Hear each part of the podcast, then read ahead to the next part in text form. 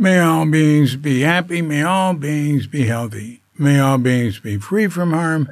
May all beings love life. May all beings awaken. Welcome to another Cuke Audio mini podcast. Uh, here's uh, another outtake from Zen is right now. And um, this one is uh, from Daniel Eggink. Wow, what a wild man he was. He'd left Zen Center by the time I came in 66. I think he was the first person to shave his head. Oh, God. Anyway, um, yeah. Go to cuke.com and uh, write, I think it's E G G I N K. Listen, that guy's still going. He was big in the homeless thing in New York City.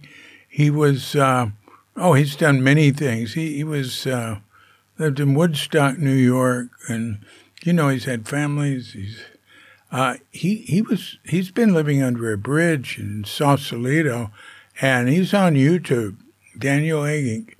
Uh, I, I have a link to him, I think, from his page on Cuke.com. He's a wild man. He's, uh, he's like, uh, uh, wild and crazy guy, uh, walks into Sausalito and sort of preaches.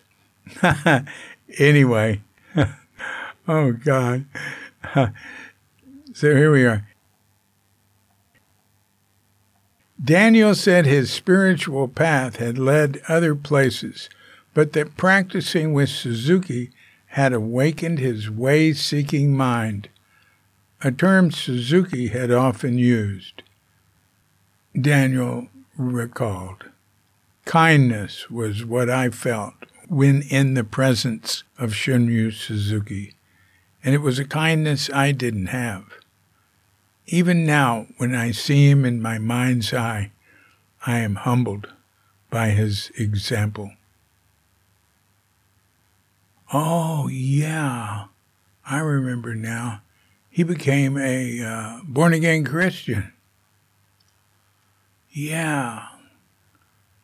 That's when, when uh, yeah, I forgot about that. Um, there's a few people that came through Zen Center were serious students, became born again Christians, and there's one, John Palmer, who uh, joined the the fairly born again Christian crowd in a prison where he was for five years uh, for manufacturing LSD up in Minnesota. And John said uh, he joined with them because there were all these like groups, you know, the, the like the right wing Nazi types, the the you know the the blacks, the uh, Hispanics, or you know there were different groups and not all on racial lines. He said, and you know, you had certain obligations. You get there, you know. He said, but if you join in with the Christians, they'll leave you alone. So he did that, and he had a great experience. And for a long time there, uh, he was saying he got more out of that than Buddhism. But he, he hadn't said that in recent years. Uh, I love that from Daniel.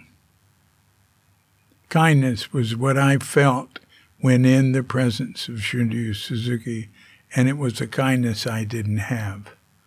Even now, when I see him in my mind's eye, I am humbled by his example. Well, that's a good thing. I love it when he says, actually, my favorite part of that is it was a kindness I didn't have. That's pretty humble to say that, I think. Anyway, thank you, Daniel. This has been a Cuke Audio Mini Podcast. I'm DC, Poobah of Cuke Audio and Cuke Archives, coming to you from Sleepy Sanur with Dog and Pandita, Feline Cuchita, and dear lovely Katrinka. And we're wishing you and yours and all of us a grand awakening.